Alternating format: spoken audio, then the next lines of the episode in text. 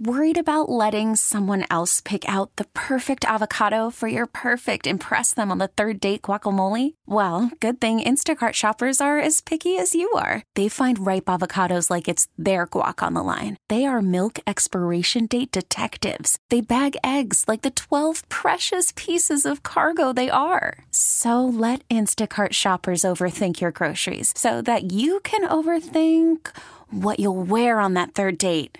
Download the Instacart app to get free delivery on your first three orders while supplies last. Minimum ten dollars per order. Additional terms apply.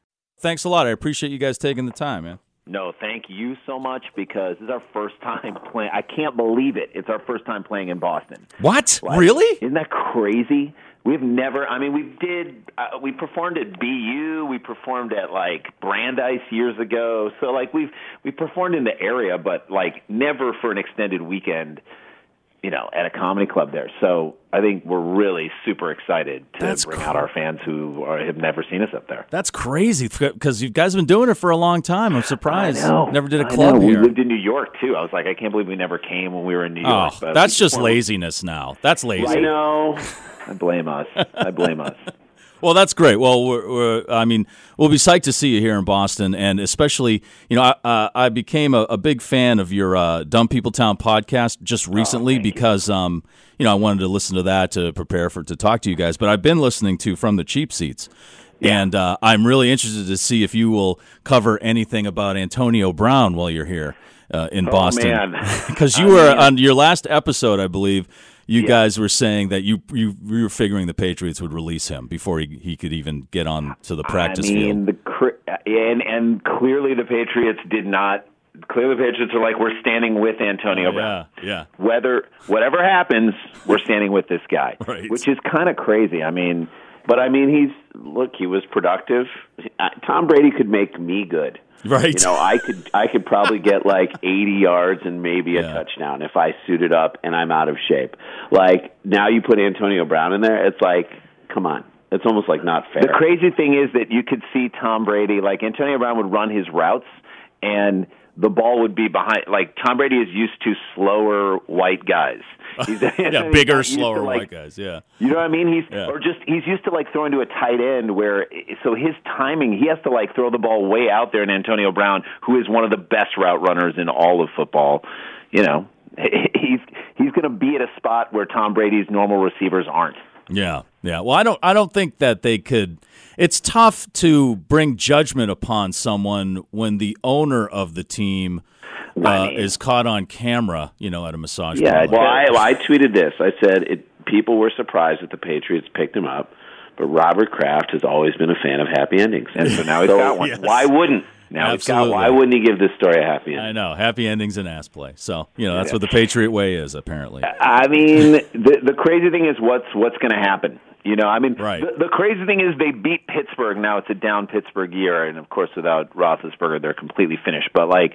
They beat him without Antonio Brown. Like, they, they wiped the floor with him. So you're saying to yourself, do they need him? They didn't have him last year and they won the Super Bowl. Mm-hmm. Do they, so whatever happens, like, Patriot fans do not have to worry. You guys will be great. Wow, you, you know, guys. No matter what. You guys do not sound like Patriot haters at all. I mean, the rest of the country seems like, you know, the you know the evil empire is here. In, in well, we're, Michi- we're Michigan guys, so, like, we always root for our guys oh, in the N F L. Right, yeah, and Brady's so, a Michigan guy, right? I mean, so, Brady yeah. is the prodigal son of Michigan. I mean, he is the man. Yeah. So for us, you know, we've always rooted for him forever, just to be the best ever so that we can say that we have the GOAT. It's right? amazing so, that Antonio Brown, the story just keeps, the way it's it's taking the twists and turns, it I it, mean, it, you got to take it seriously in yeah. this day and age. Uh, you know, it's like you just have to take it seriously, whatever is said, and everything has to be explored, and the N F L is going to do that. So, I mean, I anticipate that he will be suspended for a period of time, and the Patriots will have to play without him and still be good without him. Right. You know what I mean? Yeah. Oh, yeah, and they probably will be.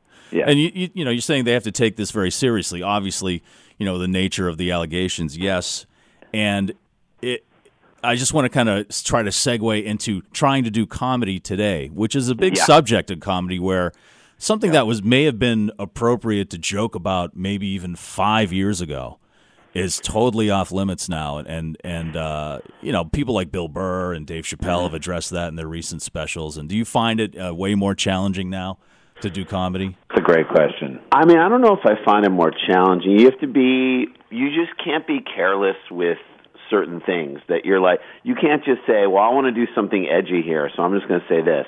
Uh, you have to, intent is super important.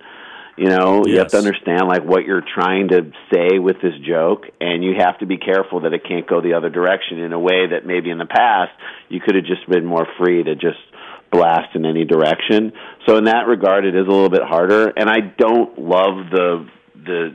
in general, this sort of notion of people who don't listen to a comedy bit suddenly jumping on the bandwagon and canceling someone. Uh, but then again, I, you know, there are some things that are said that are inappropriate and offensive and hurtful, and if people are hurt by that, then you have to acknowledge that too. We'll always come to the defense of somebody who is making a point, and if the larger population is missing the point, they're missing the larger point that the person is making, we will always come to the defense of that comedian, understanding that, like, you're making a point. Maybe you are, you know, exaggerating the way someone says something, but if that's taken out of context, that's a bad thing. Mm. However, if you're careless and the comments that you're making mm. are just terrible, and then we're like, we're not going to be on your side. Right. You know, like, comedy is a hard thing, and it's, you have to be crafty with it. And, you know, again, if you're it, It, the the key, someone once told us, like, the, the best comedy you can do is comedy that can't be stolen from you, that can't be repeated, because, right. you know, by somebody else, so that it's got to be deeply personal in certain ways, yeah. and it's got to come from your point of view and your perspective. And if you've worked on that, then the comedy you're creating should not be like should be bulletproof. Yeah, should not be carelessly racist or you know, right. unless that's who you are. Right. Well, you can see uh, the point the Sklar brothers are trying to make on October eleventh and twelfth, and. And see if you'd like to take it out of context or not. Uh, Laugh Boston, their first—I can't believe it—your first real, like, Boston legit comedy club gig. Um, We're very excited. Yeah, We're... so that, that should be awesome. Now, how long have you guys? You guys have been doing it for? Uh, is it like twenty years? Over twenty years? More than twenty. Really? I mean, we've been doing it since, like, we came out of our, our first T V gig was our show Apartment two F on M T V, which we did the pilot for in ninety-six. So that was twenty-three years ago. We did the pilot for that, but we're doing stand-up before that. And then, you know, kind of ninety-seven, the show came on the air and lasted for a season, but ran for like over a year on M T V. And that gave us our national sort of, you know, the platform, yeah. as it were. And then in the early, we moved to L A in ninety-nine, and then in the early two thousands, we did Cheap Seats, which ran for four years. Yeah. I mean, new episodes for four years, and then they ran it for another five or six. So for a decade, that ran on E S P N and E S P N Classic and E S P N two, and gave us a nice run as far as, like, people getting to know who we are in sports and comedy as well. So, you know, I mean, we've been doing it for a long, long time. Now, what is the key to not killing each other as brothers? Because if I, I, so I'm a music guy, oh, so I think happen. of brothers and entertainment. I think of, like, Oasis and Black right. Crowes and how right. that kind of ended up, you know. Or uh, so, what? What is the key to doing it, working together for so I mean, long? You talk about Oasis. The key is to not sound like the Beatles. Oh, it's uh, kidding. No, our. Hilarious. Uh, our key is not to share a hotel room, so that no one has to, like, get the urge to smother the other person with a pillow while they're sleeping. Right. Um, no, the distance. Honestly, I feel like it's gotten easier over time. Like, when we were younger and we were more in each other's lot, you know, we have families, we have, like, our own families and our own problems. We have, I have a group of other people who hate me. I have my own family. Um, I don't, Randy doesn't really bother me as much. Like, spending time with him is my break. So oh, okay. it's, It's a joy. It it actually, we, we love the chance to do it, and we do actually love the fact that when you have little kids and, like, you have an adult activity like comedy, which is you doing an adult thing for other adults and right. has nothing to do with kids, it feels like this this vacation. Yeah. Joy. What's amazing is we'll be out in public. You know, we're forty-seven, almost forty-eight. We're out in public, and people see us walking, and they immediately, like, want to make us like twin baby, you know? They're like, "Oh my God, are you guys? Do you guys live together?" We're like, "We have families. We don't live." Right. What, you think we're the Keebler elves? For the, Christ's sake, the, the Double Mint twins. Yeah, we don't out. live in a tree trunk. I mean, we're regular people who have. So it is fascinating the way the world sees you versus the way you see yourself. Um, but it's. It's great. I think uh, another question we get a lot is, like, would you guys ever just break off and do stand-up on your own? And the answer is yes, when we get sick of doing what we're doing together. I think what we we still have a lot more to say. We're loving kind of – so it, it we sort of mark it by what – the next hour of new stand-up. We did a special on Netflix. We did a special on Stars that aired last May.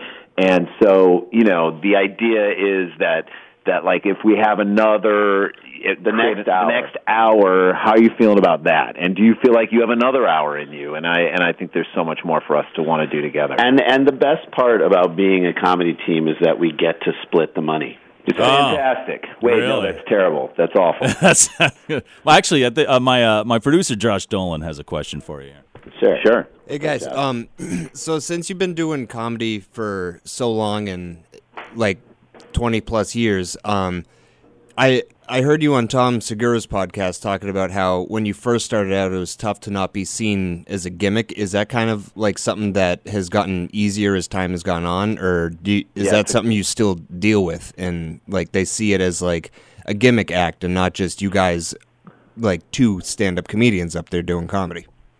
Uh, that's a great question. Uh, why aren't you on the radio? Yeah, Jesus. Well, he is. Why are you keeping this guy down? Put him on the radio more, for Christ's sake. He gets his time. Come on. All right, now get back in the box. Yeah, get back behind the glass. Okay. Get back behind the glass. Uh, that is a good question. I, you know, I think the truth is we made a very conscious choice not to be a gimmicky twin act, and that we were going to try and not even really talk about being twins on stage, but it show the relationship, show the symbiosis and the timing and whatnot, and just be a really good comedy team of two funny people coming together.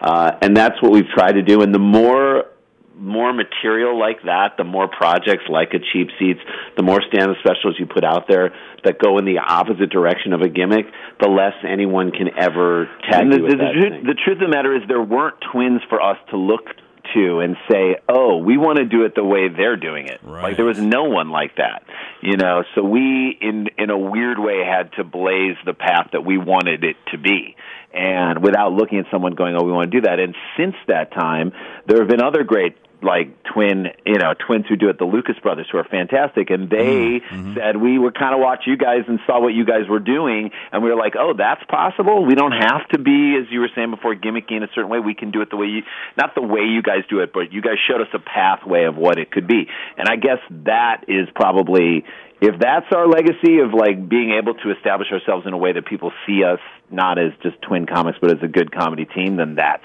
everything. Yeah. Well, uh, I'd like to touch on the uh, Dumb People Town podcast, sure. which I oh recently God, became a fan. The world is getting dumber. The uh, world is getting dumber. Yeah, I love that concept. And the latest one with Andy Richter, he had a great theory that maybe the world should get dumber so we forget how to do things like refine gasoline and stuff and, and in, yeah. in a weird way save the planet, which got me thinking that maybe maybe Donald Trump being elected president was part of that de-evolution to save the planet.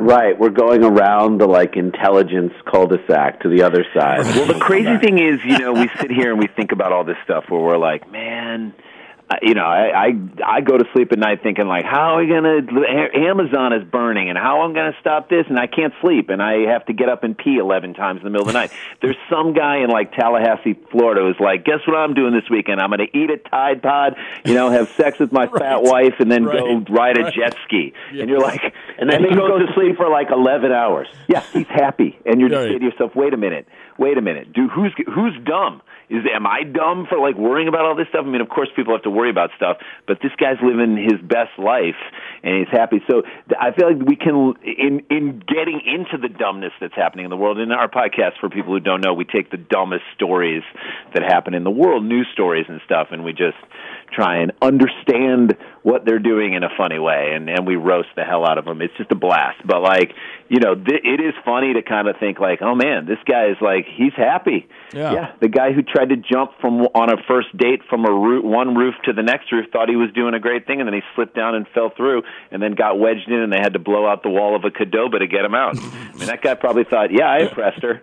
Well, you know, we were just talking about a guy named Ronnie Self in uh, Madison, Tennessee, Uh, who was driving all around Madison and out on the uh, on the highway on the mm-hmm. top of, uh, I think it was a Toyota Tercel his wife was driving uh, mm-hmm. because he was celebrating getting a really good job offer. And so he was yeah. on the roof of the car blowing kisses and waving to people. And he said, uh, I was just having my own parade because I was having a really good day. He wasn't, like, drunk yeah. or it's anything like, like that. And and so when the cops arrested him, his excuse was, well, you know what? I, I'm having my own one-man parade. I don't see people in parades standing up on floats getting arrested.